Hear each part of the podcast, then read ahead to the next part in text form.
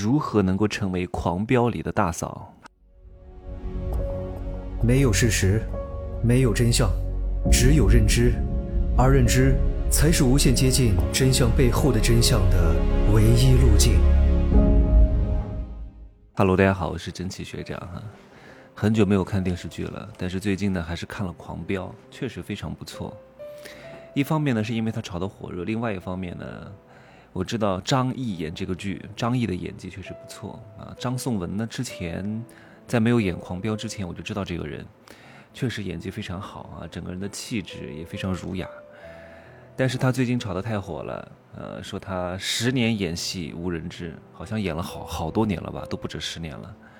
然后一朝狂飙天下知，然后都在说各位要默默耕耘啊，要好好努力，总有你功成名就的那一天，不要信。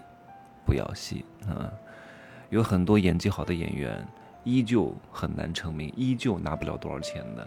成名成功是要靠运气，绝对不是因为他隐忍了十年，他坚持了十年，也不是因为他演技有多好，这些东西都不是一个充分性的因素，它只是一个必要条件，是一个其一。最重要的是什么？遇到一个好剧，遇到一个能火的剧，遇到一个热点，遇到天使啊！如果你不成名，你这一辈子就很惨的，没有必要的。我也是学这个专业的，不做的原因我也跟各位说过。一方面是因为我确实演不了戏，我演什么都像自己；另外一方面，演戏太熬人了，要熬夜，要上头套，会把你摧残的非常之老的。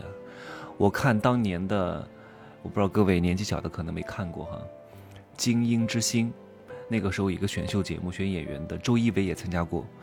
我看里面当时的前几名，依旧还在当演员。哎呀，当年都是帅哥啊，帅哥美女啊，都非常好看啊。现在很多都不能看了。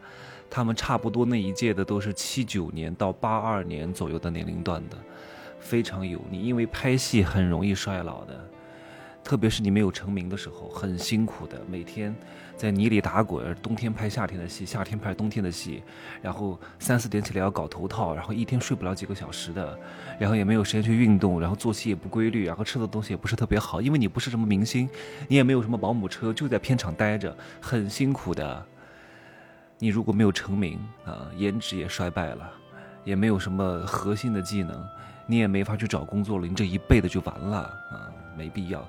张颂文，他是一个个例，个例才会成为新闻，新闻不代表普遍现象，所以各位不要去效仿。特别我是劝各位从事演艺行业的，那真的是九千九百九十九死一生啊，不是九死一生了，太难成功了，太难成名了。还是走一条相对来说稳妥一点的道路，让自己越老越值钱，然后多开辟一些副业和被动收入，来的稳当一点。你作为一个普通姿色的人，你很难在这种行业有什么大的成就的啊。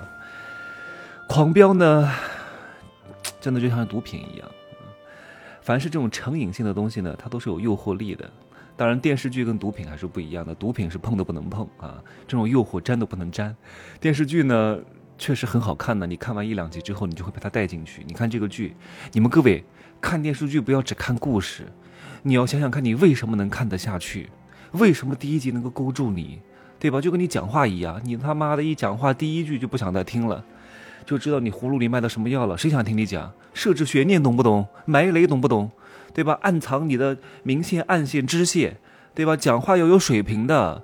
这些东西才能够吸引人入胜啊，而不是说我告诉你哈，我给你给大家讲道理。为什么很多老师讲课你不愿意听？他妈的讲道理，你得把它编成一个故事啊！怎么讲故事？其实我的大课里面都讲得非常清楚，好好去学一学，多练一练，多分析分析啊！当然得有高人带着你分析，不然的话你自己看不懂的。就像你看艺术品，你看博物馆，你没有人带着你看什么博物馆啊？你就看一一堆破破铜烂铁。残垣断壁，你能看懂什么呀？我记得以前去那个希腊雅典的那个什么，什么什么博物馆，妈呀，没人带领讲解，我在那看什么呢？跟我在图片上看的是一样的，我也看不懂，我也不知道它的历史，所以一定需要有高手带着，见招拆招，跟你分析一下第一集为什么你愿意看，对吧？这个人讲话为什么有水平？你为什么被吸引进去了？但这个很难，一般人也不会告诉你的啊。我在这里呢，也不想过多的赘述，呃，我不想讲这个电视剧怎么样。我只想讲其中的有一个人物啊，就是里边的那个大嫂。大嫂真的是挺漂亮的，气质非常之好。你如果单论五官看，她不是什么超级大美女，她和那个陈飞宇的老妈陈红比起来，真的是姿色上要逊色太多。陈红真的是漂亮，真的是漂亮哈。陈凯歌的老婆，陈飞宇的妈妈啊，之前演过那个《无极》，哎呀，很好看的，你们可以看一看。我觉得，以陈凯歌这样的姿色和和陈红这样的姿色，生出陈飞宇。这陈飞宇也没有他们两个好看，说实话，而且还用嘴呼吸。各位千万不要用嘴呼吸哈！你除了健身的时候、跑步的时候，你鼻子呼吸不过来，各位一定要纠正这个毛病，因为你长期嘴呼吸，你的、你的这个嘴会凸，会很丑、很难看的，非常非常难看的。你可能呼吸一两年不觉得有什么，如果你这样坚持呼吸个五六年、七八年，你的面部会发生一个非常大的改变啊。所以大嫂这个角色给我的印象非常之深，这个人心态非常稳，看到高启强就果断认准了押宝在他身上，然后呢，他的做法是什么？成为这个男人梦寐以求的这种大萨蜜的风格。北京人都知道我在说什么，什么叫大萨蜜？就是大嫂有一种北京大妞的风范，就气定神闲，然后呢，又刚又柔啊，懂得分寸，特别好。如果你是男人，而且还是大哥类型气质的人，找陈淑婷这样的女人非常合适，把里把外一把好手啊，姿色又不错，还有主见，还有一些人脉资源，对吧？还能给你一些情绪价值，而且呢，有一点她做的特别好，完全不参与生意，不参政议政，这一点很关键的，给足男人面子。但是在家里呢，还是比较有。女王的气质的啊，训儿子、训老公，管家里的大小事情，但是不参与生意，只不过做一些非常简单的牵线搭桥的工作，把太叔介绍给高启强，让高启强从为一从一个卖鱼小贩儿变成了一个拥有白金汉宫的老板。而且呢，他给高启强立下了三条规矩：第一个不杀人，第二个不贩毒，第三个亲儿子绝对不允许加入，保障他们子女的安全。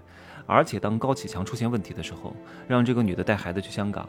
这个女的立刻果断地完成了她和高启强之间的情感割裂。这个时候你可以看得出来，这个女人心挺狠的，心也挺硬的啊。虽然说有不舍，但依旧是执行了。